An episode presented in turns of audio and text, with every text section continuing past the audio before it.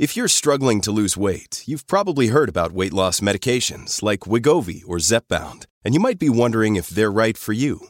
Meet PlushCare, a leading telehealth provider with doctors who are there for you day and night to partner with you in your weight loss journey. If you qualify, they can safely prescribe you medication from the comfort of your own home. To get started, visit plushcare.com slash weight loss. That's plushcare.com slash weight loss. plushcare.com slash weight loss. Dicevano nebbia in Valpadana. Facciamo nebbia a Udine. A Udine. Guarda che la devi smettere. Cioè. Io devo, sme- io devo Sì. smettere. Allora, io voglio ricordarti che in macchina, mentre venivamo qua, io ho solo detto che sono stato tre volte a Udine nella mia vita e tre volte c'era la nebbia. E io ho detto che per uno che vive tipo a 5 km più a sud di Udine è un commento Allora, già, già, qui, già, già questo, già, qui, già qui partiamo. Cioè, questa live è partita nel migliore dei modi. Ciao Francesca, benvenuta ai Cogito Studios. È sempre un piacere. È sempre un piacere, sarà sempre un piacere, però è bello averti qua, è bello averti qua e come ti dicevo io sono rimasto incuriosito dalla tua figura professionale. E te ne visto che io secondo Ma- me. guarda, già, ho com- già ho cominciato fra nebbie, aperitivi, poi allora gente dovete sapere che allora eh, vado a prendere Francesca in hotel e dico andiamo a farci un aperitivo, ok? Allora sono successe due cose, tre cose inaccettabili. Prima è successa una bella cosa. Mi fa un regalo bellissimo. Un regalo con una scatola, un box con dentro questo bellissimo amaro nonino, che poi gusteremo insieme, e poi questo fantastico botanical drink aperitivo. Allora ho detto, beh, che bello, grazie per regalo. Andiamo a fare l'aperitivo. E lì succedono tre cose inaccettabili. La, prima è che non c'ero. La prima cosa inaccettabile. Scusa, beh, cioè, cioè, Fede, Fede, cosa, cosa avresti, cosa avresti bevuto di questo ben No, di no, ma lo Dio? convertiamo, lo Eh, convertiamo. almeno avrei fatto compagnia, invece no. Vi avrei portato a casa, no? allora, allora eh, con questo box eh, arriva il, il- il- il bartender, ok, il barista, e fa che aperitivo volete. E Francesca viene fuori con questa cosa, puoi farci un aperitivo con questo? E quindi io non ho neanche potuto aprire il mio regalo! Non ho potuto aprire il mio regalo! E qual è stato però, diciamolo in diretta, il primo commento che mi hai fatto non appena lo hai assaggiato? No, bu- fantastico, fantastico. Però, Diciamolo al Veneto, però mi, hai, cavolo! mi hai- mi hai rubato il regalo che mi hai fatto. Cioè, nel senso, buonissimo. E poi è successa un'altra cosa inaccettabile. a un certo punto si è fermato sto ragazzino, ok, che mi ha chiesto una foto e lei ha cominciato a urlare prendendomi per il culo davanti a tutti. Cioè io, io tipo ero lì così dicevo va, va bene, va bene. No. Quindi, quindi ottimo biglietto da visita. No, allora, prima di tutto però, cioè, ci siamo presi per il culo più o meno dall'inizio. E cosa Sì, ci siamo detti? Che la presa per il culo è il nostro love language. Sono cioè, vuol dire che rispetti sì una persona sufficientemente per poterla un po' perculeggiare. Sono perfettamente d'accordo su questo. No, cioè, nel senso, io, io faccio la guerra contro chi si prende troppo per- sul serio. Anzi, chi si prende troppo, troppo sul serio di solito lo prendo ancora di più per il culo. Perché magari è una shock therapy che, che- che- che li smuove. capito? O ti ammazzano, o ti ammazzano, oppure una shock therapy. Eh, o, o, O. cioè, si ammazzano. Perché No, no, no, no, no, cioè- no. fino, a quel, fino a quel punto no, dai. Eh, Francesca, una di noi, dice Valerio. Ciao bella gente, quanto sangue in questo alcol. Eh, Francesca non è su Twitch, è la tua prima volta su Twitch. Sì, è la mia prima volta prima su volta su Twitch. Cioè, abbiamo preso, vedete, cioè, in Friuli le tecnologie più avanzate arrivano un po' più tardi, ragazzi. Allora, se ti, giuro, te lo giuro, la devi piantare. Allora, no, perché non sono su Twitch? No, adesso... Sentiamo, questo- dai, raccontami, raccontami, Perché. Una piattaforma per gamer. Ok. E io sono rimasta al 2D con i giochi, cioè sto a giocare al Nintendo 64, quello con Mario. Quando siamo passati al 3D non combinavo più. Effettiva- Perciò- effettivamente, guarda, noi stiamo facendo un gaming incredibile. cioè- Sì, perciò- no, se facciamo un Twitch per i giochi in 2D, quelli del Nintendo 64, io C'è gente batto che lo fa. C'è gente io che vi batto tutti. No, a parte che io vi batto tutti, cioè nel senso io, io abbasserei un po' le A, cioè nel senso stiamo, stiamo calmi, stiamo calmi. Comunque siamo qua, ciao bella gente, ben trovati, ciao Dave, grazie per i 20 mesi, grazie a Matteo per i 19 mesi, grazie a Icy per i 12 mesi, grazie mille a tutti. Come state bella gente? Buonasera alcolizzati. No, io mi dissocio, io non sono un alcolizzato, sono un cul- cultore dei buoni gusti, ok? Fra cui ci sono anche questi.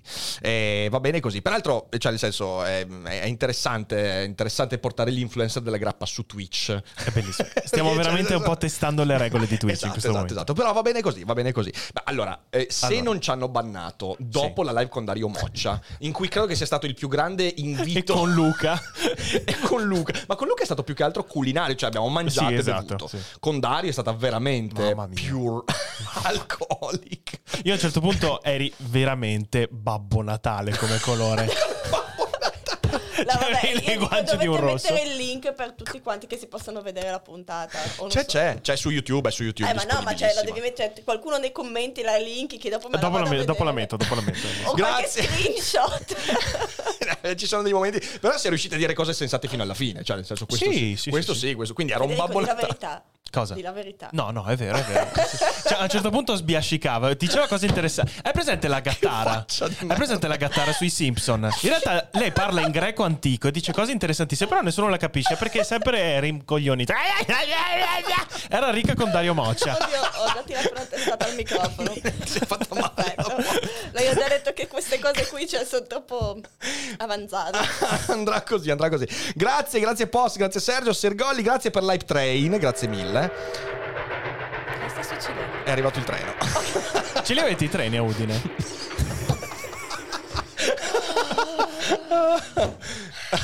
Vabbè. Ma così, fa- fai, fai- esatto, esatto, esatto. Autocontrollo, stoicismo, non... Dai ragazzi, voi che ci state guardando, quando avete voglia di bere qualcosa di buono venite a Udine. Esatto. Non abbiamo i treni e c'è tanta nebbia. Però... No, ragazzi, cioè, io ve lo dico, ho toccato un tasto dolente. Ora, dimmi che problema c'è con la nebbia. Cioè, Perché- perché non ti piace la Sei tu nebbia? che porti la nebbia, No, secondo io, me. io- io porto, io porto il sole, io po- ovunque io vada porto il sole, che a? Udine. A Udine, a Udine no, siete un po' recidivi. con la nebbia, un È fuori del suo potere. è fuori dalla mia giurisdizione. sono, sono un filosofo antinebbia a parte che a Udine. Eh, sì, Attenzione, va la bene, prima va bene. affumicatura, quindi alcol e affumicatura, siamo a posto. Cosa sta succedendo qua? È sempre bello sconvolgere gli ospiti, è sempre, sempre molto bello. Eh, però, però, però, senti qua, adesso, adesso to- tornando, tornando si può tornare seri. Secondo me non si può tornare seri e questa live ha già preso una piega molto particolare, però ci piace così. Eh, io ehm, ho conosciuto il tuo lavoro. Cosa c'è? No, alcol e nebbia, così ti se- faccia sentire più a casa, effettivamente. Ma io esco, basta, basta. Io stavo cercando di tornare serio. Ti sei tolta le cuffie? Prima della metà della puntata. Non, No, non ragazzi. aggiungiamo dettagli. Ragazzi, non aggiungiamo dettagli. È, è tutto. Cioè, nel senso, questa live finirà così. Ma, Ok. ma, ma to- cioè, cerchiamo di. Io stavo cercando di tornare serio, ok? Ci- Cioè, ci cioè, può- È colpa di Federico, però. È È che quel- sia anche Scusate. della nebbia. l'avete Anche visto della. Scusate, nebbia. scusate, scusate. Eh, bene, facciamo che ogni volta che Rick dice ok ci si dà uno sciottino. No, beh, f- Porca finisce molto No, male. Finisce acqua, molto male.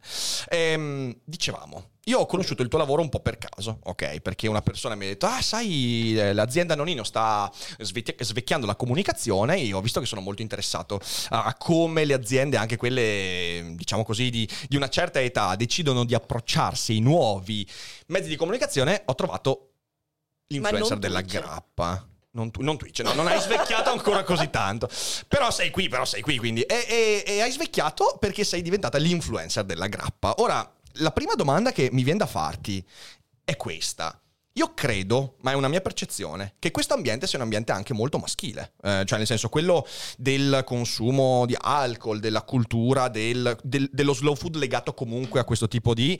Credo sia. Perché sono stato anche una volta al Vinitali. Ok, al Vinitali, diciamo così, c'è una presenza maschile più ampia. Beh, Da- bisognerebbe anche vedere in che edizione del Vinitali sei stato. perché Anni, comunque- anni fa, eh, un po' di tempo è, fa. È cambiato. perché- È cambiato. Che poi Ok. quest'anno ci saranno solo le persone interne, non ci sono neanche Esatto. ospiti. Ah, tipo mio non lo padre per entrare ha fatto un sacco fatica. Ok, ok, ok, ok. Sì, perché diciamo che adesso è più per proprio addetti al settore. Prima era chiunque Certo. si paga il biglietto può entrare, Certo. quindi magari dopo anche verso la fine non è che fosse proprio... Ah, ho capito, ho capito, ho capito. Mentre adesso è proprio... Adesso è un po' più...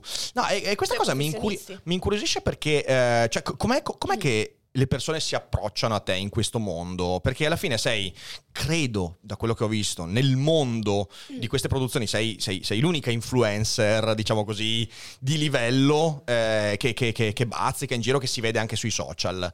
Com'è la gente che magari è abituata anche a una cultura di marketing più vetusta si relaziona a te? Allora, beh, mm, intanto diciamo che io sono diventata influencer della grappa senza aspettarmelo, nel senso non pensavo che un titolo del genere potesse neanche esistere. Ok. Quando mi è stato dato è stato per me la gioia più grande, il mio successo lavorativo più incredibile perché appunto il fatto di associare il termine influencer a un prodotto come quello della grappa che anche qui in Italia purtroppo ancora tanti pensano che sia semplicemente un distillato per persone mature, quando invece è un distillato che rappresenta proprio l'eccellenza italiana nel mondo, Mhm. un distillato che merita di essere conosciuto anche dagli astemi, che comunque devono conoscere la storia. Ogni volta che dice astemio sento, sento del, del- Un po' di del- astio. No, perché parte della cultura, della tradizione, della storia della nostra Italia. Astiemio. Eh, Scusa, cioè, nel senso, è bello, è bello. è bello. Eh, perciò, quindi, partendo da questo presupposto qui, ehm, diciamo che ehm, il mio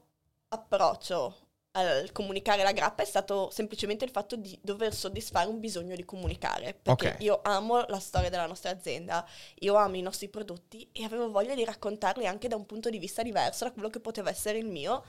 E ho deciso di farlo sul mio profilo perché comunque faccio parte di un'azienda che dal 1897 distilla la grappa e che è diventata la migliore distilleria del mondo 2019, prima distilleria italiana, primo brand di grappa a ottenere questo riconoscimento. E vai.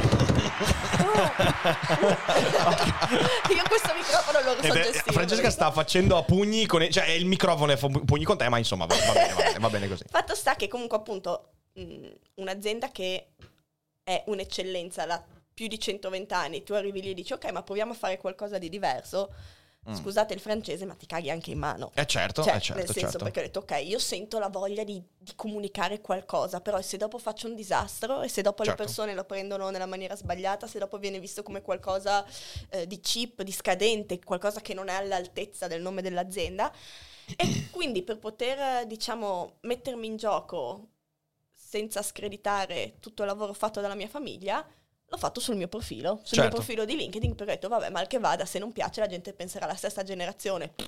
Però, cioè, che ci vuoi fare, no? Perfetto. E invece è andato È andata, è incredibilmente andata. bene, nel senso che ancora oggi c'è sempre qualcuno che viene a rompere le scatole, però da un certo punto di vista penso che tutte le volte che fai, che approcci al mondo non solo della comunicazione, ma tutte le volte che porti qualcosa di nuovo, avrai sempre qualcuno che ti giudica. Certo. Però ho avuto veramente tanto, tanto, tanto affetto. Nel senso, anche ho capito, e questa è stata per me la cosa più bella, che non è che c'è un prodotto che è da vecchi o da giovani, c'è No, un certo. modo di comunicare. Certo, certo. E tu con la comunicazione puoi cambiare tutto. È un coinvolgimento, cioè riesci a coinvolgere persone in qualcosa.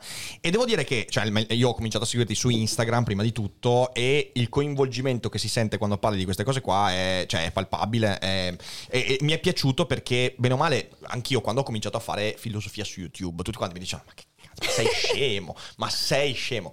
E in effetti sì, c'è, c'è- c'è un po' di, di kamikaze per fare questa cosa qua, però poi mi sono accorto che in realtà se parli appassionatamente di qualcosa, cioè veramente le persone sono lì per farsi appassionare a qualcosa ed è una cosa molto bella.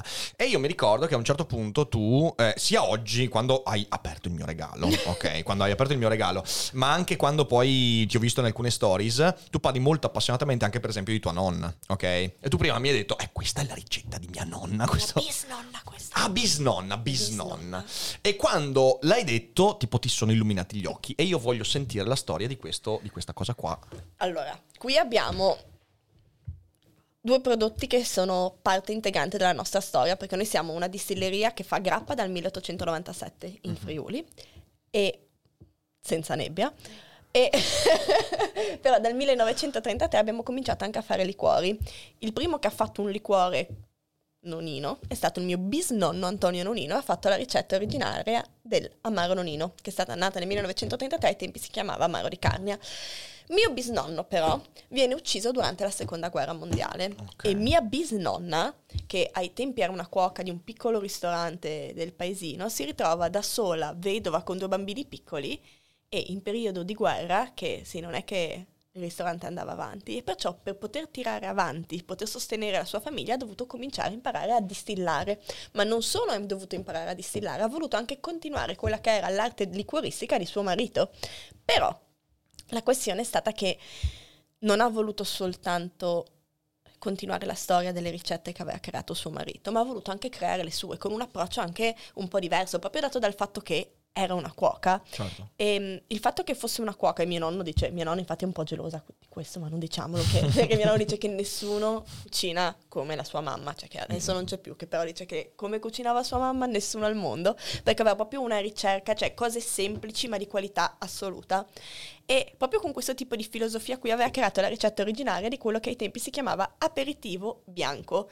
Bianco perché voleva cercare con questo nome di sottolineare la qualità degli ingredienti e del fatto che fosse principalmente completamente naturale, Ok. cioè fatto solo con botaniche. La ricetta è poi arrivata fino a mia mamma e mie zie che l'hanno un pochino rivoluzionata, hanno aggiunto altre botaniche. E ci ho messo anche io il mio piccolo tocco perché per la prima volta ho dato un suggerimento, volevo creare, cioè volevo che il collegamento, la storia d'amore tra l'amaro nonino creato dal bisnonno e l'aperitivo nonino creato dalla mia bisnonna fosse ancora più forte. E visto che l'amaro nonino ha il distillato d'uva invecchiato in barrique, ho suggerito di mettere all'interno dell'aperitivo il distillato d'uva fragola delle nostre vigne e questo ci dà questa nota fruttata che è fichissima, Eh, questo buonissima. l'ho bevuto, è veramente, veramente buono. Eh, e questo colore è dato completamente solo dall'infusione delle 18 botaniche, perciò completamente naturale, vegan friendly e la storia anche dell'etichetta è veramente cute, perché abbiamo voluto, ehm, come si dice, scusate perché mi viene da dire in inglese perché sono abituata a raccontare la storia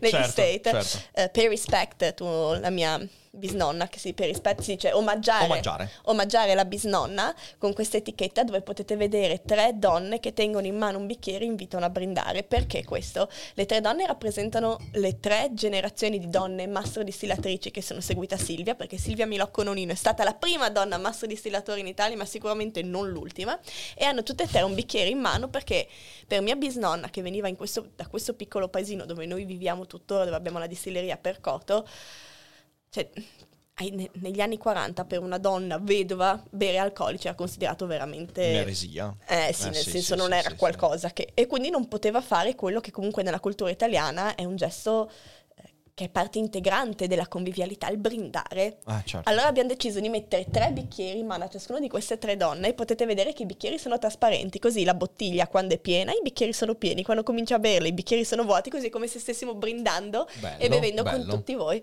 Bello, bello. e condividere bello il momento del brindisi. Molto carino, molto carino questo, questo espediente grafico. E peraltro tu hai appena accennato una cosa, te- tu, tu sei appena tornata a, a- casa da un viaggio negli Sì. States, tipo hai fatto da, da costa a costa se non sbaglio, più o meno. ragazzi, Cosa hai fatto? Io ti ho visto a New York e sei arrivata so- fino sono a... partita da Miami, ho fatto Miami, Washington, Connecticut e New York. Ah, hai fatto la costa, ok, la costa est hai fatto, quindi... Eh, porca miseria. Ah, io mi fido, io in geografia ho fatto schifo, ragazzi. purtroppo Sì, sì, ok. Florida fino a New York. Eh beh, no, c'è una cosa. E, e vedendo, io mi sono. Cioè, io mi sono appassionato a vedere quello che facevi. Perché, tipo, hai visitato un sacco di distillerie. A parte che mi hai detto non hai visto nulla delle città. Questo ti capisco molto perché anche io quando giro non, non vedo un cazzo delle città dove vado. È così, purtroppo. Eh, però eh, questo è interessante perché noi non ci rendiamo conto molto spesso. Cioè, questi, questi sono prodotti, ok? Parlo per me, ok? Io non ho mai avuto, o, o almeno fino a un certo punto della mia vita, non ho mai avuto la curiosità di approfondire la storia, quello che sta dietro. C'erano queste cose qua, le bevevi quando c'era, non so, l'ospite a casa, i familiari, a Natale, facevi eh, il brindisi, però poi ti rendi conto che dietro a queste cose c'è un mondo incredibile, ok? Non solo la storia che hai raccontato, però anche proprio il fatto, cioè io... Io non so un cazzo di come si distilla. Cioè, io non so niente, ragazzi, di come si distilla. Non ho, non ho idea, sono un ignorante incredibile. E ho visto dei tuoi video su Instagram in cui invece spieghi come avviene, quali sono i processi. E ho detto, porca miseria, ho sempre dato per scontato una roba perché l'ho sempre avuta in casa, però dietro c'è un lavoro incredibile.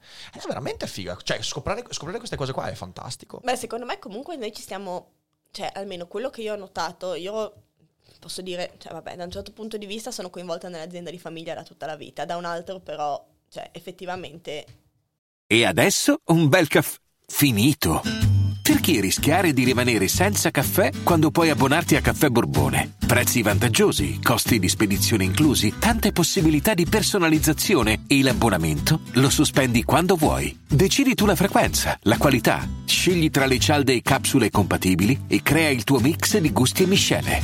Mai più senza caffè con l'abbonamento Caffè Borbone. Tutte le info su caffèborbone.com. in maniera tosta da sei anni.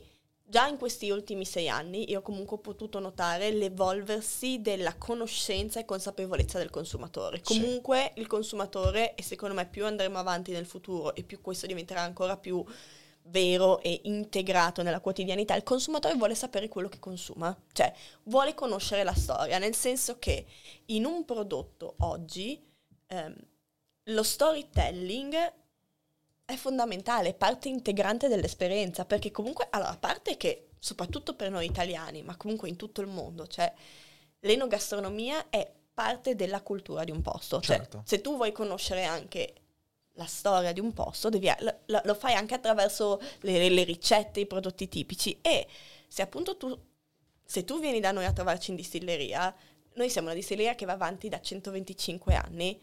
Nella nostra storia c'è la storia anche dell'Italia, ci sono la storia di due guerre mondiali, del terremoto del Certo. Friuli, cioè Certo. Mm, nel senso, a- esempio, una cosa che a me, a me stringe il cuore quando ci penso, mia bisnonna, prima donna mastro distillatore, per riuscire a produrre la grappa, visto che doveva pagare la tassa sugli alcolici, prima di distillare la vinaccia, che è, immaginate di avere un chicco d'uva in mano, spremete il chicco d'uva, esce fuori il succo, ah, vi ritrovate con ehm, la buccia, parte residua della polpa, un po' i semini, ecco quella lì è la, è la materia prima che noi distilliamo per fare la grappa. Mia bisnonna, prima di distillarla, separava i vinaccioli, i semini all'interno perché li poteva vendere al quintale e per un quintale di semini di vinacciolo gli davano 2500 lire, lei con questo riusciva a pagare la tassa sugli alcolici e poter vendere la grappa. Cioè, Un quintale di quei semini, quante, quante doveva farne? Cioè, una roba incredibile. Tantissime. Anche perché Però- poi va separato, cioè separava a mano, immagino. mm, cioè, anche aveva anche un, Un setaccio? Sì. Ok, c'era Però un setaccio. comunque era un Però comunque lavoro lavorone. pazzesco. Un lavorone. santa, un quintale. Eh, però cioè, ai tempi, comunque durante la guerra non c'era l'olio d'oliva, non c'era il burro e quindi serviva, si utilizzavano i vinaccioli per fare l'olio di semi di vinacciolo. Cioè, io quando penso a queste cose qui, dico, cioè, dentro a uno dei nostri prodotti c'è tutta questa storia qua È incredibile, è incredibile. e non può non valere niente. Cioè, se tu la racconti, ti cambia il prodotto. Che poi dopo Sì, c'è tutta sì, la sì. storia della rivoluzione della grappa, i miei nonni che hanno trasformato la grappa da un prodotto considerato povero, da acqua di fuoco che brucia anche la fame in un distillato che oggi rappresenta l'eccellenza del Made in Italy nel mondo. Ma, cioè, veramente tan- tanta roba. E non soltanto chiaramente della grappa, più studi tutti i vari prodotti che possono essere italiani come no, però, cioè, i prodotti Certo. iconici di un paese sono proprio bandiera stessa del paese. Poi io credo che eh, cioè riuscire a raccontare, far capire la storia che sta dietro un prodotto del genere, fa aumentare anche il rispetto che c'è nei confronti di questo prodotto. Io- ora, eh, c'è una cosa, c'è, c'è un pensiero che mi frulla, perché eh, allora, quando pensavo a come si sarebbe svolta questa cogitata, ok? Eh, perché io penso alle cogitate prima, poi non mi faccio una scaletta, però penso alle cose che si potrebbero dire. Ovviamente uno dei problemi che avevo era, eh, non so, parlare di alcol sul web, ok, è comunque delicato, un argomento molto delicato perché ci sono persone giovani, perché certo poi sui siti si vedono persone che giocano d'azzardo senza problemi, ok, poi però, eh, però non puoi mettere, beh, che è una cazzata incredibile, c'è questa ipocrisia, ma me- lasciamo da parte. Però mi sono posto il problema e io mi sono detto, però cavolo, il lavoro che fa Francesca, secondo me, è un lavoro che aiuta a combattere quello che può essere un consumo di questi prodotti che è totalmente inconsapevole. Cioè, se tu usi un prodotto in qualche modo per farti del male, è proprio perché non conosci la storia che c'è dietro. Cioè il rispetto, conoscere la storia di una cosa significa aumentare il rispetto. Dietro questa cosa c'è la storia di persone, di sofferenze, di espedienti. È incredibile, cioè questa cosa che mi racconta di Semini è una cosa incredibile. Ecco, io credo che sapere queste cose qua in qualche modo vada nella direzione di dire tu questa cosa devi sapere che devi usarla con cura, cioè de- devi averne cura di questo. Ed è per questo che io mi sono incuriosito a quello che fai, perché ci è capitato anche noi abbiamo una rubrica che si chiama Feed, ok? Qualche settimana fa abbiamo letto una serie di studi che parlavano della dipendenza da alcolici, ok? E, e io mi sono reso conto, gra- grazie per la gasatura, non, non so, la- non so se me la meritavo, non so se me la meritavo, ma l'accetto, l'accetto così, Eh, così aumenta la nebbia, ragazzi. E siamo a schio però, eh? Già due volte la nebbia qui a schio. Siamo, siamo però un, un po', un po' più a Udine qua quest'oggi. c'è, c'è un pezzo di Udine. No, però al netto di questo, eh, la cosa proprio che eh, emerge da questi aspetti è che nel consumo, è nel consumo ignorante delle cose che ti fai male, ok? E invece riuscire ad aumentare la consapevolezza della cultura che sia dietro a qualcosa è un modo fantastico per sviluppare rispetto nei confronti di quella cosa e quindi averne cura. Averne cura significa anche tipo saperla vedere per quello che è. Quindi quello che fai è molto importante. Peraltro, io ti cioè, io farei un brindisi a tua nonna. Cioè, nel Sì. senso, apri- apriamo questo a- amaro nonino. Lo, Oh, lo apriamo. finally. Oh, vai, vai, vai. Finalmente vai, c'è qualcosa di buono in quel Oh. grappamondo. Che... che, poi, che poi c'è dottor Erchimico che dice la grappa nonnino è la nostra grappa ufficiale dei ricercatori a Bochum che è una città in Germania dove lui sta studiando quindi quando, pare, Grandi! Quando loro festeggiano Bochum. usano grappa Ah, nonnino sì, sono stato anche a Bochum io. da È Bo-. Bochum o è Bochum? Bochum. Bochum, Eh, Bo- ok. Bocci H, giusto? Sì, sì, esatto. Sì, sì, è Bochum. Io sono Ok. stato da piccolo. Quanto buono è? Eh, eh sì, eh sì, eh sì, eh sì, è veramente, Eh sì, è veramente buono. Federico, veramente. cosa ti perdi? Federico! non si può gasare tutta questa- Federico. No, no, non si può gasare Federico, mi dissocio. Dai, vedo con Se la no, neve. no, se volete eh, metto un po' di grappa nonnino nella macchina del fumo però mi sa che No, non si può gasare Federico. Me lo domando ogni giorno se si può. Oddio. Cosa faremmo senza Fede? eh? No, guai. Vivremmo una vita più tranquilla. Però forse questa trasmissione sarebbe peggiore. Su questo non c'è dubbio. Su questo c'è la chat che se volete vi fa una domanda, Sì. anzi credo che sia più diretta, sì sì, è diretta soprattutto a Francesca, che dice... Ad esempio in Scozia il whisky è praticamente considerato una religione. Secondo te come mai in Italia c'è ancora così poca cultura del nostro distillato nazionale? O secondo te le cose stanno un po' cambiando magari ultimamente? Allora, ragazzi, intanto ti ringrazio per questa domanda, ma stai- sappi che stai andando a pregiudizio. sfrugliare Ok. cioè proprio il fuoco che è in me, perché io sono diventata influencer della grappa perché appunto avevo questa voglia di comunicare, perché principalmente c'è un problema di mancanza di trasparenza all'interno del settore della grappa. Qual è il problema? Che la grappa può essere l'anima dell'uva del bicchiere, può essere un distillato meraviglioso, come può essere pura benzina praticamente. Eh sì, sì. E il consumatore medio, cioè una persona che non ha una conoscenza come quella che posso avere io perché vivo in una distilleria, ha veramente difficoltà a distinguere un prodotto dall'altro. Perché dico questo? Perché tante volte anche il sempli- il sempli- la semplice fascia di prezzo non è una garanzia di nulla. Allora, una delle cose che veramente mi incendia è il problema che c'è nel settore grappa nel riuscire a distinguere un vero prodotto invecchiato e una vera grappa artigianale. Vi porto queste due diciture che per me sono le due diciture chiave nella nostra comunicazione, che sono state una cosa che noi abbiamo messo già da dieci anni, soltanto che comunque sono due cose che devono essere spiegate perché purtroppo per quanto sono immediate devi avere comunque una conoscenza di base. Queste due diciture sono su tutte le nostre grappe, su tutti i nostri distillati, noi scriviamo 100% distillata con metodo artigianale. Perché noi scriviamo 100% distillata con metodo artigianale? Perché purtroppo c'è questo problema nel settore grappa che tu puoi trovare una grappa con la sua bellissima bottiglia, con la sua etichetta, e considerate che l'etichetta è la fonte di informazioni più attendibile riguardante una grappa, perché se tu dici il falso in etichetta è frode, però il problema è che nonostante sia la fonte più attendibile, sono accettate delle diciture che possono mislead il consumatore, che può- può- possono trarre in inganno.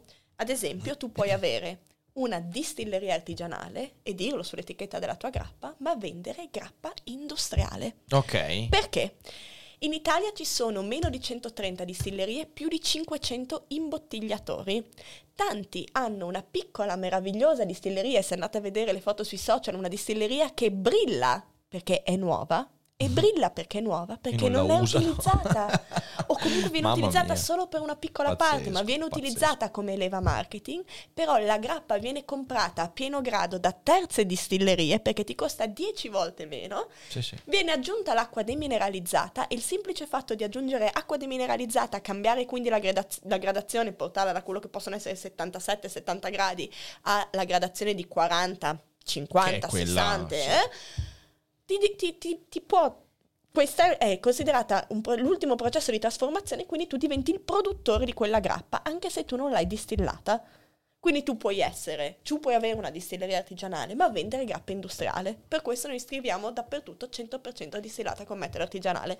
Mia nonna e mio nonno è dall'inizio degli anni 70 che chiedono che diventi obbligatorio indicare in etichetta il nome del distillatore e il nome dell'imbottigliatore, però non accettano che venga approvata questa legge perché ci sono troppi interessi in gioco. Eh sì, certo, scontenterebbe troppa gente. Esatto, il problema Mm. è questo, che il fatto di poter, tra virgolette, trarre in inganno il consumatore fa vantaggio per tanti ed è una roba che mi manda in bestia. Io ho provato a, a cercare di condividere in pillole da un minuto sui social, non è facile però perché comunque cioè, devi avere un attimino di tecnicismi, queste informazioni perché io voglio che, cioè perché quando io vado ad esempio in America, tante volte col mio stand, sono tutta orgogliosa di avere i miei prodotti, mi capita di avere eh, americani che mi passano davanti e sono lì, ah volete assaggiare una grappa? No, no, no, grappa, it's gasoline. Faccio no, per favore, potete assaggiare la mia grappa?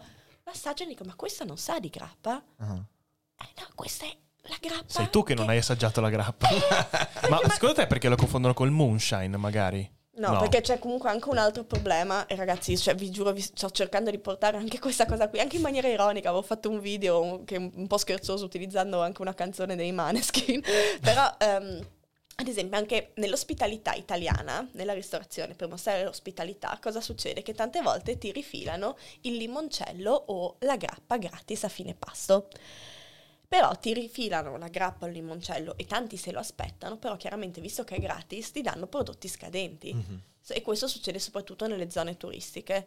L'americano che viene in, ad Amalfi, che viene a Venezia, eh, assaggia questa grappa, che non sa che cos'è, però è, la- è il suo primo approccio alla grappa, ed è terribile. Sì, sì, sì, sì, e dice, prima e ultima volta che Eh, assaggio la grappa. sì. Perciò tu dopo non solo devi far conoscere il prodotto, devi buttare giù un pregiudizio costruito da un prodotto schifoso Mm, e far capire che cos'è veramente quel prodotto. Perciò è un lavorone, però diciamo che la tenacia non mi manca. No, beh, questo, questo si vede assolutamente. Credo che questo che hai descritto eh, avvenga in, soprattutto nel- nell'agroalimentare, credo che avvenga in tantissimi settori. Avviene, a me è capitato io, mh, quando facevo il mio lavoro precedente, fra i miei clienti c'erano dei, eh, dei produttori di salumi, ok? Eh, persone che lo fanno effettivamente, artigianalmente, lo fanno dall'inizio alla fine in un certo modo. E loro mi hanno fatto un discorso molto simile, eh, però mi hanno, hanno aggiunto una cosa che è interessante. Loro mi hanno detto, ehm, questa cosa è odiosa. Eh, noi riusciamo, per- cioè eh, a causa di questa cosa, o meglio, per merito di questa anticultura della qualità, si è diffusa un'esperienza dell'enogastronomia che la nicchia di cui ci occupiamo noi non avrebbe mai saputo raggiungere. Cioè, nel senso, è una, è una cosa che ha i suoi contro, e tu hai perfettamente delineato i contro. Il pro è il fatto che, per esempio, voi siete una distilleria comunque di medie dimensioni, adesso non so bene in confronto a tante In altre. realtà noi siamo la distilleria artigianale più grande, nel senso che Ah. noi abbiamo 66 alambicchi discontinui artigianali, quando la media delle distillerie artigianali italiane ne è dai 6 ai 12. Ma aspetta, Ok. perché questo? Perché adesso ti, ti tiro fuori un altro dei problemoni. Il problema è che eh, noi abbiamo 66 alambicchi discontinui artigianali perché questa è l'unica struttura che ti permette di distillare la materia prima freschissima, la Ok. vinaccia. La legge italiana ti permette di stoccare, di conservare la vinaccia fino a 8 mesi. La vinaccia, chiaramente essendo la parte, possiamo considerare eh, il leftover del, del processo di vinificazione, viene prodotta durante la vendemmia, quindi da fine agosto a fine ottobre di base. La vinaccia, essendo comunque che è un sottoprodotto della vinificazione, cioè quando tu schiacci l'uva comincia già subito, cioè tu stai cambiando l'uva, tu sol- semplicemente dal fatto che tu l'hai raccolta dalla pianta e metti un grappolo di uva sopra l'altro, comunque i grappoli di uva si cominciano a schiacciare, la, la- la- la- mi viene da dire la skin, la buccia si comincia ad aprire e quindi si cominciano già a cominciare a esserci delle fermentazioni. Se tu vuoi fare un prodotto buonissimo, la cosa fondamentale è la freschezza, cioè Certo. tu come in tutte le cose, come in cucina, anche nel- nella distillazione, il punto di partenza è la qualità della materia prima. Tu non puoi ottenere un distillato che superi la qualità del prodotto che tu hai distillato, quindi la vinaccia deve essere freschissima. Noi da questo punto di vista siamo partiti e per questo abbiamo questi 66 alambicchi discontinui artigiani che distillano per 8 settimane all'anno, esattamente in concomitanza della vendemmia, ma 24 ore su 24, 7 giorni su 7. Cioè, Ok. quando la vinaccia è pronta noi dobbiamo distillare. La legge italiana ti permette di distillare per 8 mesi. 8 mesi! Ma cosa stai distillando? Materia putrida, roba terribile, cioè... Però tu puoi farlo. Cioè, non È che- terrificante questa è cosa è qua. terrificante. Quindi non hai prodotto fresco fondamentalmente. E non hai il che- prodotto fresco e devi fare del... il- anche l'intero processo di distillazione dopo deve cambiare, perché Sì. comunque tu dopo devi aggiungere la colonna di demetilizzazione che va a togliere l'alcol metilico che è nocivo per la salute, perché tu già soltanto se tu aspetti 5 ore da quando la vinaccia è stata prodotta, comincia ad aumentare in maniera esponenziale e perciò tu devi praticamente fare questo processo che ti va a filtrare la grappa, a togliere però tutti i componenti anche volatili più nobili, più delicati che sono proprio quelle sostanze che ti vanno a dare dei profumi e dei sapori incredibili, perché devi togliere tutta la schifezza che tu hai lasciato che si venisse prodotta. Porca miseria. E quindi dopo cioè, ottieni un prodotto che non ti uccide, ma che fa schifo. Questa è quella industriale, quindi, cioè l'industriale Questa fa... è non solo Non industriale, solo industriale. cioè perché tu puoi fare una grappa, cioè tu puoi distillare artigianalmente comunque materia prima che fa schifo. Ok. Però, cioè, sì. Gran parte è... Cioè, ecco, quello che intendevo è più che Scusa la perché grandezza... dopo mi... mi- mi- Ricorda la nebbia di Udine, nebbia No. di Udine, nebbia di Udine, nebbia di Udine. Eh, no, eh, questo, questo è importante perché, allora, voi siete una distilleria artigianale la più grande. Però la come... più fica di tutti. La più fica di tutti, però, però dal punto di vista della produzione immagino Sì. che abbiate una quantità minore, cioè visto quello che mi hai detto avete una quantità minore di prodotto rispetto a qualcuno che lo fa industrialmente, giusto? Eh, dipende, nel senso... Allora, diciamo che per noi non è che noi abbiamo una quantità di grappa fissa. Cioè, per noi la quantità di Dipende grappa che produciamo stagione. dipende Eh, sì. dalla vendemmia. Sì, perché sì, noi il 95% della vinaccia che distilliamo viene dal Friuli Venezia Giulia, perché anche il tempo di trasporto, Mhm. che per noi deve essere massimo un'ora e mezza, ti va comunque a Mm. impattare sulla freschezza della vinaccia. Certo. Quindi se un anno il Friuli ha una vendemmia che purtroppo è veramente scarsa, eh, e noi ce ne facciamo poco, Sì, anche perché comunque si ritorna anche alla questione che noi non prendiamo vinacce da chiunque, ma soltanto dai viticoltori, dai vignaioli migliori, perché se tu fai vino buono avrai anche vinaccia buona, cioè il vino buono è quello che viene ottenuto da uva che viene pressata in maniera molto soffice, che lascia vinacce che sono ancora morbide e ricche di succo. Noi siamo disposti a pagare fino a 10 volte di più quella vinaccia perché comunque anche il vignaiolo ha una perdita perché non schiaccia troppo, non pressa troppo Ah, certo, l'uva. quindi ha meno prodotto Ha meno sé. prodotto, però noi siamo disposti a pagare di più perché noi vogliamo quel tipo di prodotto lì. Però se anche ne- ne- dai nostri viticoltori di fiducia, vignaioli di fiducia con cui abbiamo rapporti che sono decennali, cioè proprio Mm, mm, quasi mm, famiglia, e la vendemmia è andata male, e- Eh sì, eh sì, eh, eh cioè, sì. n- non, non ti- no, io non, non- non- non abbiamo un numero fisso, dipende da madre natura. No, il lavoro che stai facendo, questa cosa di divulgazione della, della storia, di quello che sta dietro, è interessante perché io credo che vada... eh, eh, allora, senza questo aspetto, eh, almeno la percezione che ho avuto io conoscendo anche persone che magari sono appassionati, io tipo mio cognato che è sommelier, eh, o mm, i, i suoceri di mia sorella che sono dei, eh, dei cultori di queste cose qua, mi è sempre sembrato che sia una cosa molto tramandata di, di- di padre in figlio, di genitori in figli, ok? La cultura di questo tipo di prodotti e via dicendo. Mentre credo che quello che stai facendo tu ti permetta di raggiungere un pubblico eh, che, essendo sui social network, è più trasversale e ci siano persone che magari hanno avuto l'esperienza di bere la grappa da schifo. A me è capitato, a me è capitato. Io ti dico, io per anni non ho bevuto la grappa per quel motivo lì, ok? Perché mi è capitato una volta, quando ero ancora adolescente, a una festa, io ho bevuto una grappa, che è stata una roba che mi ha proprio, cioè, lo schifo. E io per anni, quando mi si diceva, eh, un grappino, adesso no, no, no, no. E poi ho dovuto, per vicissitudini, eh, avvicinarmi a- ad assaggiare un altro prodotto, ho detto, ah ma cazzo, non me lo ricordavo così. Eh. E, e immagino che il lavoro che fai tu sia proprio un lavoro di decostruzione, cioè tu devi, dicevi prima, devi smontare un pregiudizio. Com'è che lo si fa questo? Allora, io sinceramente non, non ti posso dire che io ho la formula magica, perché non ce l'ho, io ho soltanto la mia esperienza. E mm, nel mio caso è stato semplicemente il fatto che, cavolo, io quando guardo la grappa, io la guardo con gli occhi a cuore, non so come dirlo in maniera diversa, cioè, però c'è...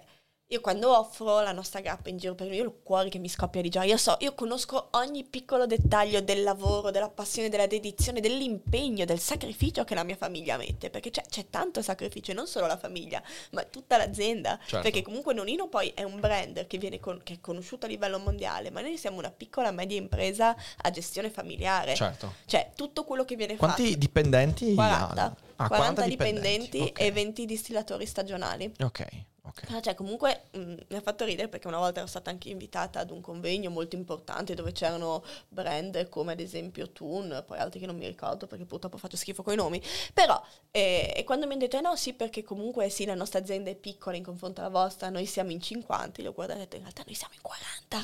perché la percezione anche tante volte, proprio perché è un brand con una reputazione molto forte, è Certo. molto diversa. E oltretutto c'è ancora oggi un po' eh, questo, questo concetto di se tu sei piccolo vuol dire che sei artigianale e non è vero. Non è vero. Cioè, il concetto di artigianale è ancora oggi un concetto che è molto, per stare in tema, nebbioso. Oh, se la fa e Ha se la, se la tutto ha da fatto tutto sola. da sola. Stavolta io non c'entro, io declino ogni responsabilità. Quindi Ecco.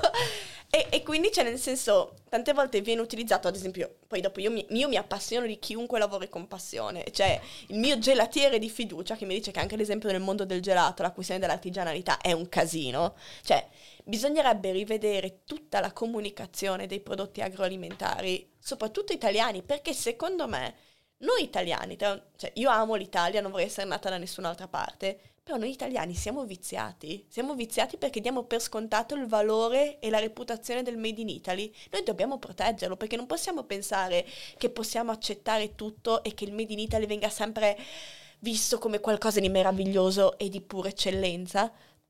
Noi dobbiamo far sì che Made in Italy sia sempre qualcosa di meraviglioso e pura eccellenza. Ci dovrebbe essere maggior trasparenza, maggiore un rapporto più diretto e comprensibile a tutti tra il prodotto e il consumatore. Solo così possiamo veramente avere sia un mercato del lavoro che sia fair, cioè dove ci sia un... un- Giusto, sì. Sì, No, cioè, equo, anche- equo. Ecco, ma anche la questione del... la- la- una competizione fair, ecco. Certo, certo. E poi anche perché comunque è giusto che le persone sappiano quello che acquistano. Cioè, io mi sono stufata di tutte queste cose che non sono vere, non sono dirette, che ti fanno pensare una cosa piuttosto che un'altra. Basta, cioè cerchiamo di impegnarci, anche noi come italiani siamo così orgogliosi della nostra cultura, dei nostri prodotti, della nostra storia e difendiamola, cavolo, mostriamolo. A me, a me- io, io- io sposo molto questa idea. Cioè, c'è, un, c'è un piccolo però, ti dico, ti dico- ti dico come la penso. Io, eh, ne- soprattutto negli ultimi due o tre anni, osservando molto quello che succede, e non solo nel campo de- degli acquisti, dell'economia, del modo in cui le persone si approcciano a prodotti via dicendo, ma anche se prendi le informazioni via dicendo,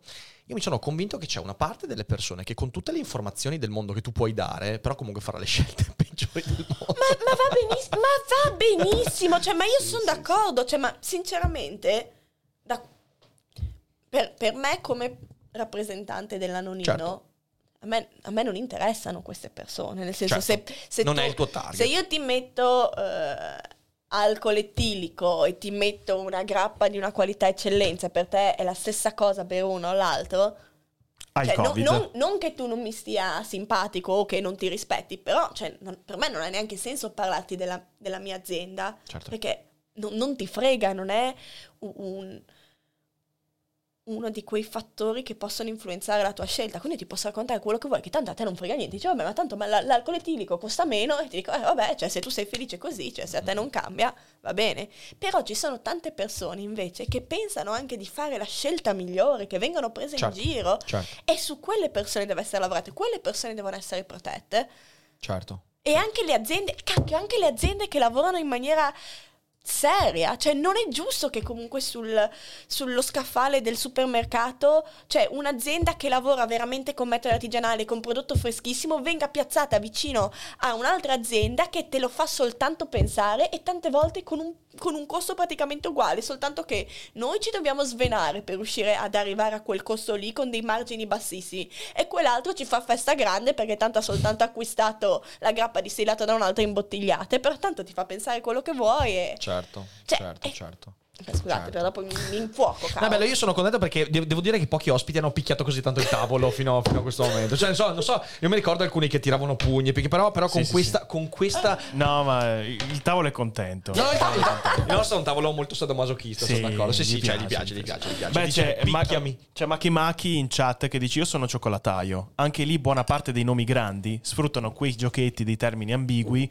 Poi, purtroppo, certi marchi che annunciano di lavorare per eh, far mangiare naturale eh, o veramente italiano fanno gli stessi diciamo giochi e anche molto di peggio quindi ovviamente è qualcosa che come dicevi tu si espande in quasi tutto il settore agroalimentare Eh, sì, anche sì. io sapevo anche dell'olio extravergine d'oliva. Ah, bello. Cioè, uh. Eh, su questo, per esempio, visto che anche, viste le tue esperienze negli States, anche voi, in quanto potete rappresentare una parte delle eccellenze italiane, avete avuto problemi con alcuni tipi di repliche negli Stati Uniti, come è successo col parmigiano reggiano, come è successo con altri tipi di marche importanti? Allora, Cioè avete l'amaro nonnina. no, Esatto. cioè, nel senso, eh, mm, mi, spia- mi spiace tanto. Non ho, resi- non ho resistito, ragazzi. No, no, no, no, no, non farlo, non farlo, non farlo. Oh no, siamo due. c'ho, c'ho i flashback di guerra. Siamo già due. Tolte le cuffie due volte! Beh, amaro nonnina no, eh. Ecco, no, vi prego, sappiate che... o ogni- amaro nannina, quello Amaro zietto. Amaro zietta. No, la smetto, la smetto, Ok, giuro, giuro, rispondi seriamente. Adesso prendo la No, non farlo, non farlo, non fare, non fare atti vandalici in questo studio, non ce lo meritiamo. non ce la fai. Con tutta la forza. Sì, gra- challenge accepted, eh. Guarda che non ti ho ancora mostrato il bicipite. No, comunque. Allora, diciamo che... mm, ehm, si parla di sounding, no? Sì. Ok. Ehm, quella... C'è stato un, un amaro che aveva fatto una cosa simile con noi e abbiamo cercato di... Giocatelo un po'. No, nel senso che cioè, è competizione scorretta, nel senso... Certo. Cioè, perciò sì, c'è successo, però mh, dall'altra parte c'è anche un problema del, del fatto che la parola grappa non è tutelata ovunque nel mondo. Nel senso che in Europa per poter chiamare un prodotto grappa deve essere un distillato di vinacce italiane distillate in Italia con una gradazione che va da un minimo di 37,5 gradi a un massimo di 60. Questo vuol dire che la grappa è un prodotto italiano. Però anche in Africa tu puoi fare la grappa, ad esempio. Mhm. Quindi sì, Quindi non c'è un... ok, lì non è ok. stata protetta. In America sì, però mm, ecco, mm, se magari comunque, cioè mi sarebbe piaciuto che la parola grappa fosse protetta un po' ovunque, anche perché se noi siamo riusciti a proteggere la parola grappa è stato soltanto dopo l'azione che avevano fatto i francesi per il cognac. Ah, Eh, sì. giusto, eh, sì, sì, sì. E questo un po' mi intristisce perché... Però, cioè, da, da un certo punto di vista mi intristisce, dall'altro mi... Mi punzecchia, mi stimola, cioè Certo. perché comunque il mio obiettivo, ora come ora, è che io vorrei che tutti gli italiani, cioè ancora prima che in giro per il mondo, io vorrei che tutti gli italiani fossero orgogliosi del distillato grappa, cioè sapessero cosa può essere la grappa di qualità e che tutti gli italiani che sono interessati al mondo grappa, anche gli esterni conoscessero la storia, ma tutti gli italiani che sono interessati al mondo grappa sapessero leggere l'etichetta e distinguere quelli che sono i giochetti per prendere un po'... Eh, guarda, questa cosa qua, allora, questa cosa qua eh, la, la- condivido di principio perché credo che la consapevolezza nell'ambito di, di- di- capire cosa hai di fronte sembra fondamentale. Poi credo che siamo talmente tanto circondati da talmente tante cose che richiedono conoscenza che sia assolutamente impossibile questo. Eh, eh, io credo che, credo che alla fine dei conti eh, bisogna sempre fare, avere la consapevolezza che una parte della disinformazione, una parte dei giochetti, Sì, però è non può fermarti integrante. quello. Non no, non ti, fer- non ti ferma. Cioè, devi sempre combattere affinché sia così. Però devi anche renderti conto che una parte sarà Beh, sempre. ti dirò, io sono... Io sono... cioè, io tutto quello che mi è successo... Cioè, quando è arrivata la pandemia, io mi ricordo perché noi abbiamo vinto il premio come migliore distilleria del mondo 2019, diventando la prima distilleria italiana, il primo brand di grappa a ottenere questo riconoscimento, c'è, sta- c'è stato comunicato il 5 novembre 2019. Ok. Siamo andati a ricevere il premio il 27 gennaio 2020. Io ragazzi sono del 90, cioè io mi ricordo che siamo andati a prendere questo premio che per noi come famiglia, cioè essere la prima distilleria Certo. italiana su questo, nel- cioè a San Francisco con brand incredibili, c'era Francis Ford Coppola, eh, aspetta quell'altro chi è che era, non mi ricordo adesso, comunque un altro veramente figo, scusate faccio schifo con i nomi.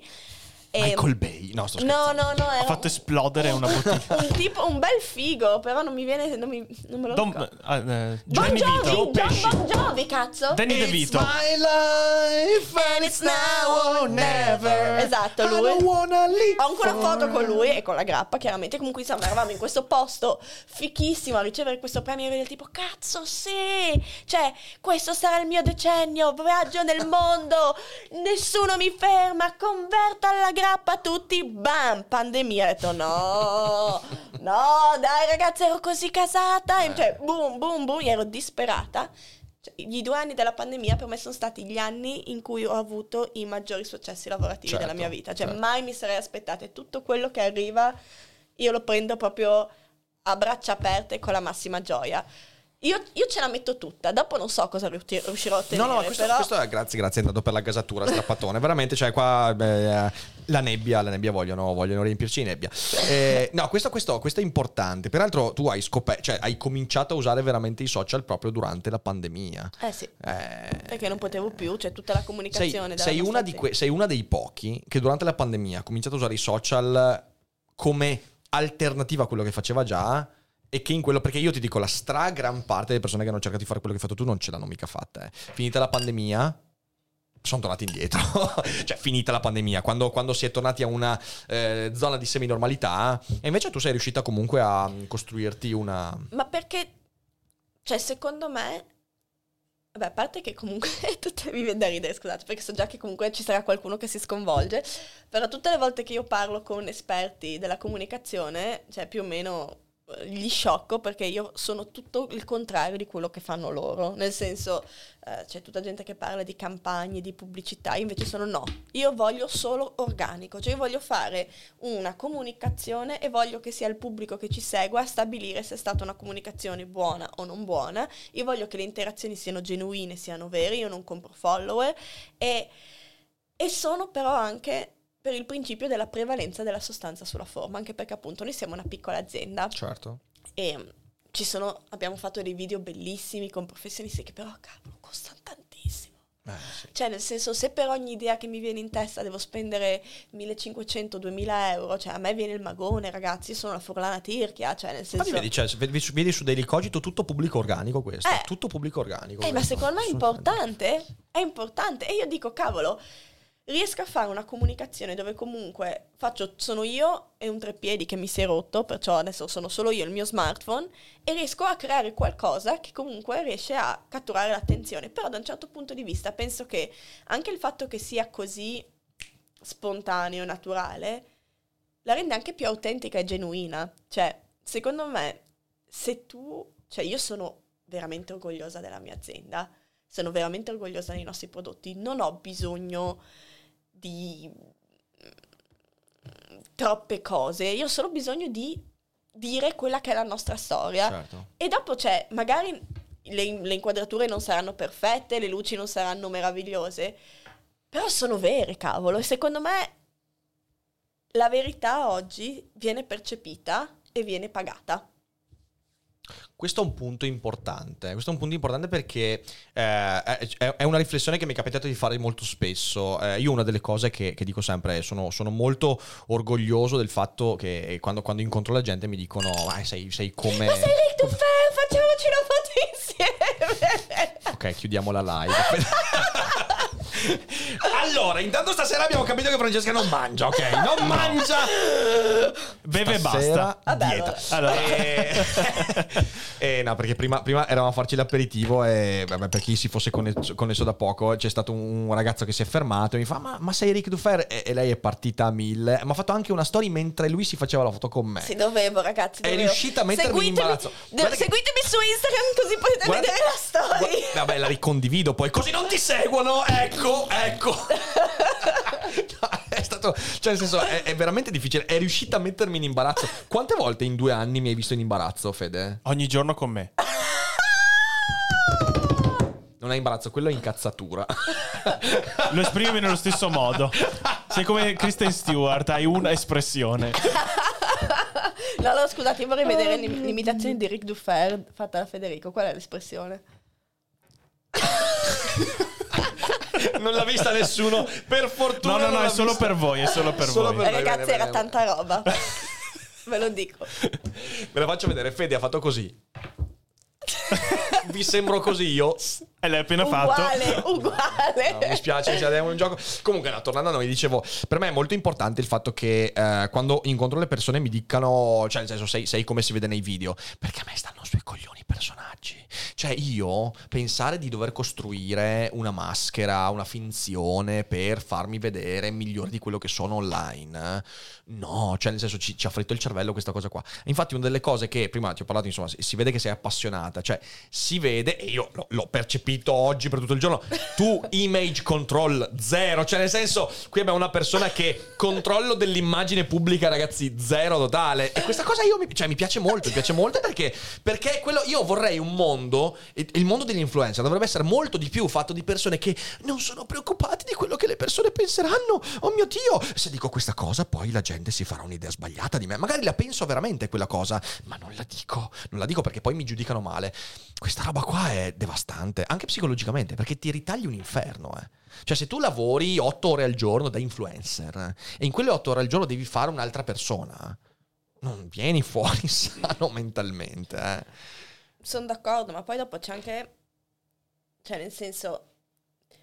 Secondo me è importante riuscire ad avere una comunicazione nella quale tu ti senti rappresentato al 100%, perché comunque, diciamocelo anche, io, cioè, ragazzi, nel senso, ho 13.000 follower su Instagram e 50.000 su LinkedIn, non è che dici, "Uh", cioè, cose allucinanti, però, nel senso, comunque... 50.000 su LinkedIn. Sì, su Ma LinkedIn. sono tanti 50.000 su Eh, LinkedIn. ma sono una LinkedIn influencer ufficiale. Porca miseria. Mhm. Eh, prima di Si guarisce poi? Eh? Si guarisce poi? No, influencer per tutta la vita. No, però la questione di base è che quando ci metti il faccione online, cioè comunque la merda ti arriva da qualche parte. E se almeno sei te stessa è più facile. Cioè se io dovessi ricevere insulti per dire cose in cui non credo, per fare un- una persona che non sono, ma il gioco vale la candela. Cioè perché comunque internet può essere wild, eh.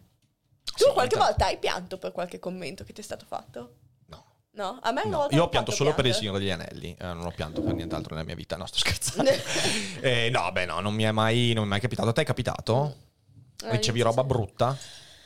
No, era stato un commento del cavolo che mi avevo ricevuto che mi aveva lasciato proprio... Cioè, mm, ricordo perché, appunto, a proposito di essere se stessi, una, una delle cose, mm, su avevo messo su LinkedIn un video dove parlavo della vinaccia, eccetera, eccetera, un tipo mi aveva scritto sotto, ehm, sì Francesca sei molto brava, però un consiglio, eh, sorridi troppo, eh, sei troppo entusiasta, non va bene per una persona che vuole essere eh, considerata una professionista. E sti cazzi. Ma io ho pensato, ma cioè, a parte che ho pensato, ma vabbè, ma zio, cioè, se sei depresso non è colpa mia, non è che mi devi lanciare. Beviti un bicchiere Sì, che ti beviti un passa. bicchiere, non rompere Però, cioè, mh, mi è venuto su perché tante volte anche da commenti del cavolo mi, mi- mi viene lanciata la, la- la vena creativa e mi è venuto su allora avevo fatto un video dove ballavo in distilleria do- con la canzone Because I'm Happy na, Ok. na, na, e l'avevo postato dicendo cioè mi, mi è, mi è stato detto che i professionisti non possono ridere e ballare quando sono a lavoro dico chi l'ha detto io rido e ballo e sono felice di quello che faccio mi piacerebbe sentire Certo. eh, qualche altra esperienza di persone che sono proprio felici di quello che fanno e un commento sotto e questo proprio mi ricordo è stato tu ti puoi permettere di fare l'influencer perché i tuoi genitori sono dei professionisti. Ottimo. E questo proprio mi ricordo, cioè, dopo però ho avuto una... Scusatevi, vi condivido un... Dopo ho avuto una piccola gioia perché mi ricordo che questo faceva da volontario per i TEDx Talk Ah, e un paio di settimane dopo mi è stato chiesto di partecipare come TEDx speaker. ho pensato... Succa. Avrei voluto taggarlo. Ragazzi, questa è una roba talmente boomer che mi sei piaciuta. È come quando io in live ho fatto così quella volta. Cioè, siamo a quei, Oh, Gesù siamo a quei livelli lì. eh. Oh. Siamo a quelli- questa roba qua la vedevo dal 2008, grande. Beh, ragazzi, non potevo fare, cioè, volevo fare un altro gesto, però non mi sembrava il caso, dai. No, no, abbiamo- Va abbiamo- benissimo, va abbiamo benissimo, intuito, va benissimo. No, questo è interessante. Io, io sinceramente, um, ah, tieni conto che io di carattere eh, s- sarei sempre stata una persona, cioè ero una persona abbastanza permalosa, ok? Uno che però si incazza, non ci sta male, si incazza. Io faccio Eh, entrambe le cose. Tu ci stai male e ti incazzi. Beh, è un ottimo connubio, un ottimo connubio. Eh, però eh, nel tempo ho imparato, cioè nel senso soprattutto grazie a internet, l'esposizione su YouTube in particolare mi ha fatto capire che se io do peso a quelle cose lì non vivo più. Cioè nel senso io devo eh, ed è una necessità che poi diventa spontanea piano piano perché ti alleni, devo non dare peso alla gente che arriva. Io ricevo tanti insulti ogni giorno. Non solo da me, quindi. No, non solo da te, non solo da te. Ma da te li I tuoi accetto sono perché- quasi complimenti. No, da te, accetto, da te li accetto perché lo capisco, c'hai la nebbia a Udine. Capisco bene che ci sia bisogno poi Dov'è la di questo revanchismo. Eh? Ne vuoi ancora un Buttiamo po'? di Sì, nebbia, sì, buttiamo sì, un po' un po' di nebbia. voglio sentirmi a casa, dai. Ehm, Ah! E ne- sì, beh, Oh! adesso hai esagerato. Adesso, Non si fermava. adesso ci soffochiamo, qua te lo dico. Ehm, E, e quindi, e quindi piano piano ho detto: no, cioè, io queste cose qua non devo dare importanza. Anche perché poi io, una volta che stacco, eh, io voglio guardarmi una serie TV, voglio suonare la chitarra, voglio fare altra roba. Non voglio stare Mangiare a rimuginare. Mangiare aglio, tantissimo aglio. Bravo, bravo. Ehm, E, e non voglio stare a rimuginare, capito? Anche perché poi la domanda, sai, la domanda che mi faccio qual è? È come farei io a cambiare? Cioè, uno che arriva sotto a un video e mi dice coglione, deficiente, venduto e via dicendo. Io cosa posso fare per fargli cambiare idea? Niente. Il fatto che lui mi dica mi, dal- mi stai antipatico, ne abbiamo parlato ieri con Gennaro, dal Sì, mi stai sì. antipatico al sei un pezzo di merda, eh? Un- Cioè, cioè, che c'è molte sfumature diverse, Molte sfumature. C'è un problema suo. Cioè, io ho capito questo, è un problema suo. La persona che viene e ti dice sei troppo entusiasta, smettila, stai più triste. È un problema suo. È un po'. esatto. Sarebbe bello, però, campagna, campagna nonino così. Bevete. e è un pro- Madonna santa fede, ma cosa è successo? Si è- non si è bloccata. E- Ora siamo nella Udine bassa. Proprio come a Udine. Ehm, è un problema suo e non devo sobbarcarmelo io come problema. Cioè, questo che mi ha fatto scattare a un certo punto. Ho detto, cazzo, ma è veramente un problema suo. E, e quindi a quel punto lì. No, ora mi sa che siamo in Giamaica più che... sì, mi sembra. mi sembra un po'. Me- me- Metto un po' di musichetta. Comunque- no, comunque, no, comunque sono d'accordo sulla questione del fatto che è un problema suo. Infatti, io qu- quando mi fanno veramente girare le balle, scrivo tipo. Ti mando un abbraccio forte, forte virtuale. Perché per lasciare commenti di questo tipo devi avere veramente un periodo difficile. Sì, sì, è vero, è vero. Io mi sono reso conto di questo. Mi sono reso conto di questo. Eh, sì. Senti qua, Vai. verso la conclusione della. Perché adesso eh, facciamo ancora un po', poi passiamo alle domande della gente, ok? Uh. Però ho visto che in chat c'è stata una bella discussione, ok? Una discussione da un utente che è partito e Che detto, dice "Cioè, se c'è più nebbia schio Udine. No, quella non è una discussione, quella è una certezza, ok? La risposta è Udine. Noi abbiamo la pioggia, non abbiamo, ne abbiamo poca nebbia qua. No, eh, un utente ha, ha lanciato in maniera anche provocatoria dicendo, ma prima o poi, durante questa cogitata, lo diremo che l'alcol è veleno, ok? Eh, Io spero che sia copyright free, Fede. assolutamente no. Allora, Ok, posso, dire, posso dire no, a me, questa, ecco, a me questa argomentazione mi sta veramente sulle scatole. Perché allora tutto è veleno, è la dose che fa il veleno, è l'approccio in cui ci si riferisce all'alcol, come ci si riferisce, che ne so, anche se tu mangi la pizza tutti i giorni diventa veleno. Perciò, secondo me, questa, io non sono d'accordo con questa frase, perché Ok. io parlo comunque di consumo responsabile e consapevole, quello che hai anche detto tu, di conoscere un prodotto. La grappa è un prodotto da meditazione e un- come, come- cioè, come può essere un bicchiere di vino, un Sì, buon sì, sì. cocktail, la questione è come tu ti approcci. Se, è ovvio che se... Cioè, se tu bevi per bere, quello fa male, ma come se tu mangi per mangiare, nel senso, se tu ti abbuffi, giusto perché, cioè, è, è pieno di persone che hanno problemi di salute perché Sì. si abbuffano, perché non hanno un rapporto sano con l'alimentazione. Lo zucchero è la, gra- è la droga che crea più dipendenza. Cioè, è- secondo me questa qui è una frase, perdonatemi, che semplicemente non è vera. Cioè, non è vero, perché è la dose che fa il veleno, non è l'alcol che è veleno. No, questo, questo, eh, io volevo trattarlo perché mi è venuto in mente. eh, a, a me, io, io fumo la pipa, ok? A me piace molto la pipa. Mhm. eh, ne fumo po- po- po- poche volte più che altro perché ti richiede tempo Mhm. e a volte non trovo il tempo. E quando non trovo il tempo, mannaggia a me perché è una cosa che mi piace, perché anche quella è meditativa, ok? E ogni volta che metto una foto su Instagram eh, in cui fumo la pipa, c'è sempre quello che arriva e mi dice: Ma guarda che fa male, non dovresti dare questo esempio. Ecco, io mi sento di dire due cose in questo senso. Il primo è, collegandomi a quello che dici tu, Cosa il primo è? Stavo per dire una brutta parola. cosa non ho Eh, dico, capito. ragazzi, fatevi un pochino anche gli affari vostri, cioè, però, eh, A, par- cioè. a parte quello, a parte quello, a parte quello.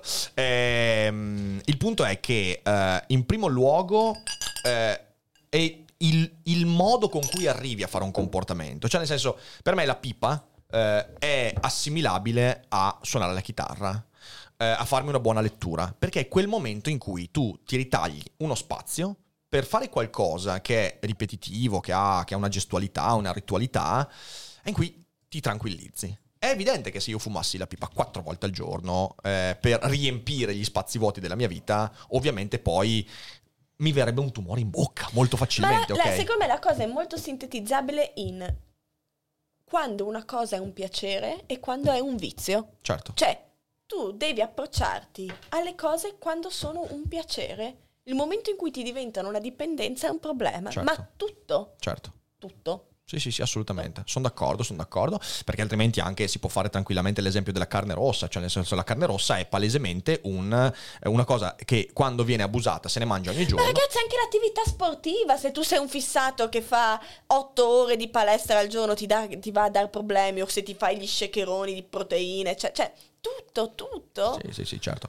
Allora, diciamo così, c'è, c'è questo aspetto eh, che eh, io lo dico perché eh, per completezza secondo me va detto. Eh, ci sono, cioè nel senso, ehm, l'alcol, esattamente come altre sostanze, riesce a entrare molto più facilmente nella vita di una persona che per esempio è indebolita. Quindi magari soffre per qualcosa, eh, magari ha perso qualcuno, perché l'alcol ha questo effetto inebriante. Però di nuovo ricordiamoci che è il modo con cui arrivi al consumo che determina poi quanto quello può quanto puoi beneficiarne o averne un danno. E su questo c'è un punto essenziale secondo me. E non so quanto tu cioè credo, credo che tu sia d'accordo visto quello che ho detto. Però ricordiamoci che stare bene significa anche saper dare il peso giusto alle cose. Cioè eh, io quando sono con i miei amici io non sono assolutamente un bevitore anzi ero peggio l'anno scorso quando bevevo birra perché io fino all'anno scorso mi facevo 5 birrette a settimana, ok? È peggio quello da ogni punto di vista che non una volta a settimana il bicchierino di barbon, di grappa o di qualcos'altro. E questo è scientificamente provato. E quindi io in realtà avevo un consumo molto più irresponsabile un anno fa, anche se non ho mai abusato e non ho mai avuto problemi di vizio, però è molto peggio quello. Quindi in realtà il punto è che il benessere dipende anche dal fatto di saper scegliere con consapevolezza eh, i comportamenti da mantenere. In quei comportamenti può anche esserci una persona che dice ok io una volta a settimana con gli amici, eh, quando sì, oppure da solo leggendo qualcosa, mi faccio il bicchierino di grappa o di qualcos'altro. E in questo non c'è nulla di male. E aggiungo, e questo mi sembra importante, lo dico proprio per quello che facciamo noi, non è responsabilità di una persona che sia appassionata in modo culturale di un prodotto come la grappa dire agli altri ma l'alcol è veleno cioè non è quello il No, punto la- l'alcol è veleno è una frase cioè nel senso è proprio cioè nel senso non ha, non ha nessun senso Io sono capito? d'accordo su, cioè ad esempio, io è da veramente tanto tempo che vorrei approdare su TikTok. Non l'ho ancora fatto perché mi sono anche... ehm, ho anche parlato con persone stai più vicino al microfono esperte di questo social perché comunque TikTok ha la reputazione di essere un social per ragazzini e io vorrei trovare il modo giusto per poter essere presente su questo social, però parlando ai maggiorenni. Cioè io sono d'accordo che io non ti debba andare a parlare all'asilo di grappa o anche se ad esempio anche il processo della distillazione senza fare assaggi e tutto, ad esempio anche l'approccio italiano rispetto a quello americano al mondo dell'alcol, secondo me, anzi è stato anche provato di essere, o quello europeo in generale, molto meno deleterio rispetto a quello de- pro- proibizionistico degli americani. Fino a 21 tu non puoi, dopo cioè, si ritrovano persone che certo si devastano delle peggio cose, quando magari invece tu fai un approccio che può essere eh, assaggiare il, il calice di vino, magari anche quando hai 13-14 anni, prendi un sorso, annusi, cioè conosci, perché comunque è parte della nostra cultura. Certo. Quindi, detto questo, detto il fatto che io non sono d'accordo su- con la frase che l'alcol è veleno, io penso che la comunicazione fatta debba, debba essere responsabile, però c'è... no, non è venendo a dire a noi l'alcol è veleno che... mm, cioè nel senso... Non è quello, perché non è, quello, vero, non è non è vero. Secondo, cioè- me, secondo me, il- cioè, nel senso, per evitare che poi, come qualsiasi altra sostanza, queste cose diventano deleterie per le persone, bisogna riuscire a dare più strumenti critici alle persone, fare più informazione per far capire. Cioè, nel senso, ragazzi, è, stessa- è lo stesso discorso. pre- prendo un esempio che sembra molto distante, ok? Però pensate soltanto alla, a- a- alla- alla trasmissione di malattie sessuali, ok? Qual è il problema? Il problema è fare sesso? No, evidentemente no. Il problema è che tu dai dagli, o- da- da- dagli 8 ai 13 anni dovresti fare informazione, è quella l'età in cui bisognerebbe fare informazione per far capire che cos'è, come funziona. Perché poi le persone, quando arrivano inevitabilmente a toccare quell'argomento, eh, lo toccano da spaventate, disinformate e fanno danni. È la stessa cosa. Cioè, bisogna fare informazione, bisogna dire, per me a un mm, undicenne, bisogna dire, guarda, l'alcol è parte integrante della cultura, lo incontrerai. Cioè, ecco, questa è la cosa importante. Tu incontrerai l'alcol, incontrerai le occasioni per bere. Tu devi sapere che cos'è. Allora, se tu sai che cos'è, Ne sai... devi- devi- ma anche, secondo me, è anche cioè, in che situazioni tu vieni esposto. Perché se Esatto. comunque, ad esempio, tu vieni esposto all'alcol in discoteca, è una cosa ben diversa se tu vieni esposto all'alcol ad cioè- una cena di famiglia con i tuoi genitori Esatto. che ti fanno assaggiare, ti raccontano un prodotto, ti danno un sorsino, certo. fanno una degustazione, si prendono il tempo per conoscere, sentire il profumo piuttosto di shot, shot, shot. Cioè, Esatto, esatto. è una esatto. cosa, cioè, e infatti anche, allora l'alcol diventa veleno nel momento in cui appunto tu hai questo approccio irresponsabile in cui tu bevi e bevi qualsiasi cosa pur di bere. Esattamente. Ma nella mia, nella mia comunicazione non c'è nulla di questo. Certo. Io, io racconto come riconoscere un prodotto di qualità, come degustare un prodotto di qualità. Io dico che la grappa è un prodotto da meditazione, dico che cioè, mettere il bicchiere di grappa nello sciottino è un sacrilegio, che tu ti devi prendere il tempo per poter assaporare il profumo, il sapore, che, che devi fare piccoli sorsi, che è un'esperienza, che è una mancanza di rispetto verso il nostro prodotto e verso te stesso, il fatto che tu te lo scoli giù così, perché a Certo. quel punto appunto ti puoi bere l'alcol etilico che è la stessa Esatto, cosa. Cioè, ti- esatto, esatto, esatto. cioè, io parlo sempre di queste Possiamo dire cose. che il punto è che eh, cioè, no- non, non bisogna fare uso di alcol per colmare le proprie insicurezze. Cioè, nel senso è quello, secondo me. Cioè, il, il messaggio... come neanche di cibo, come neanche di sesso, Esatto, come esatto, neanche... Esatto, esatto, esatto. Cioè non, non devi esporti alla possibilità di, dipen- di dipendere da qualcosa. E io credo che l'informazione sia esattamente quello. Cioè se tu sai cosa c'è dietro, è quello che dicevo prima, è molto meno... è molto più difficile che tu finisca per dipenderne. Perché dipendi da ciò che non conosci, dipende da ciò che ti rimane misterioso. Tu, il modo migliore per far sì che delle persone sviluppino comportamenti altamente pericolosi intorno all'uso di qualsiasi sostanza e qualsiasi comportamento è non dando le informazioni. Poi anche dando le informazioni, e questo eh, per quello dicevo prima, anche dando tutte le informazioni del mondo ci sarà comunque quello che poi usa male le cose, che si comporterà male, non c'è dubbio.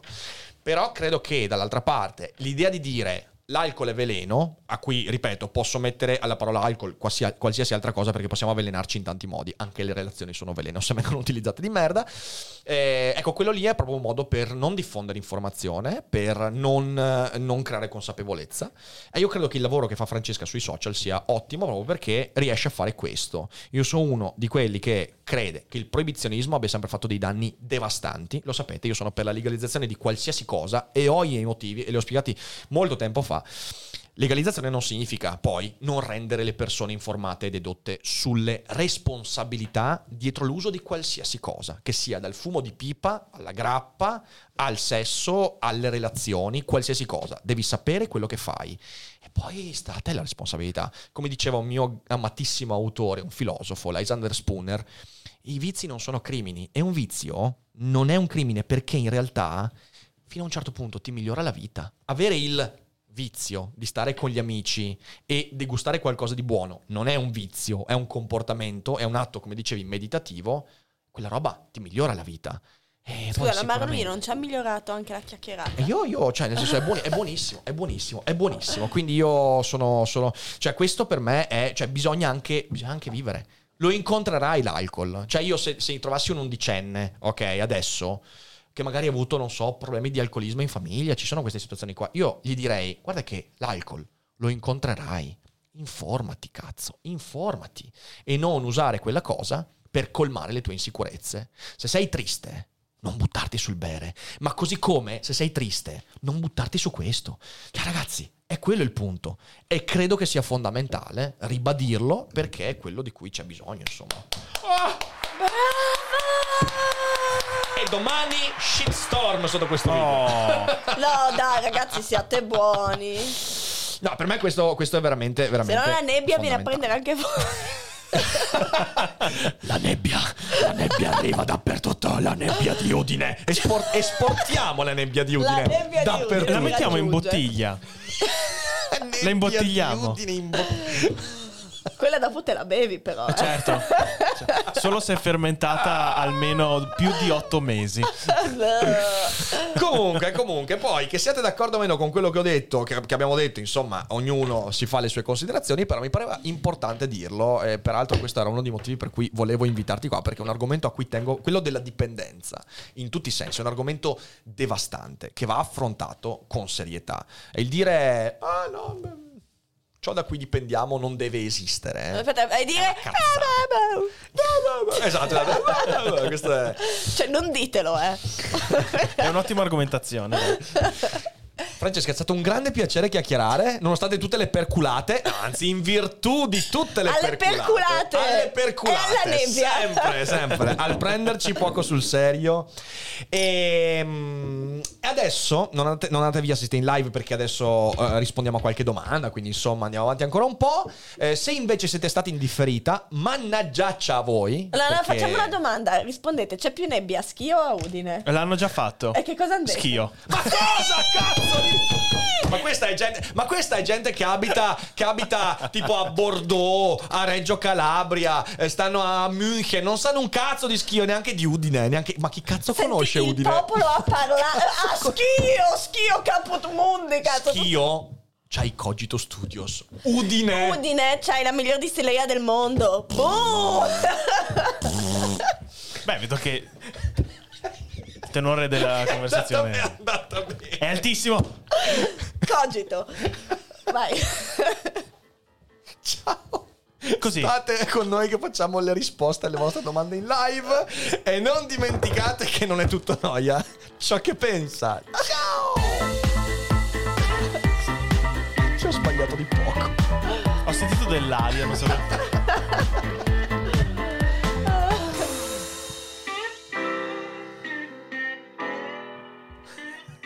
Un po' di nebbia per le domande.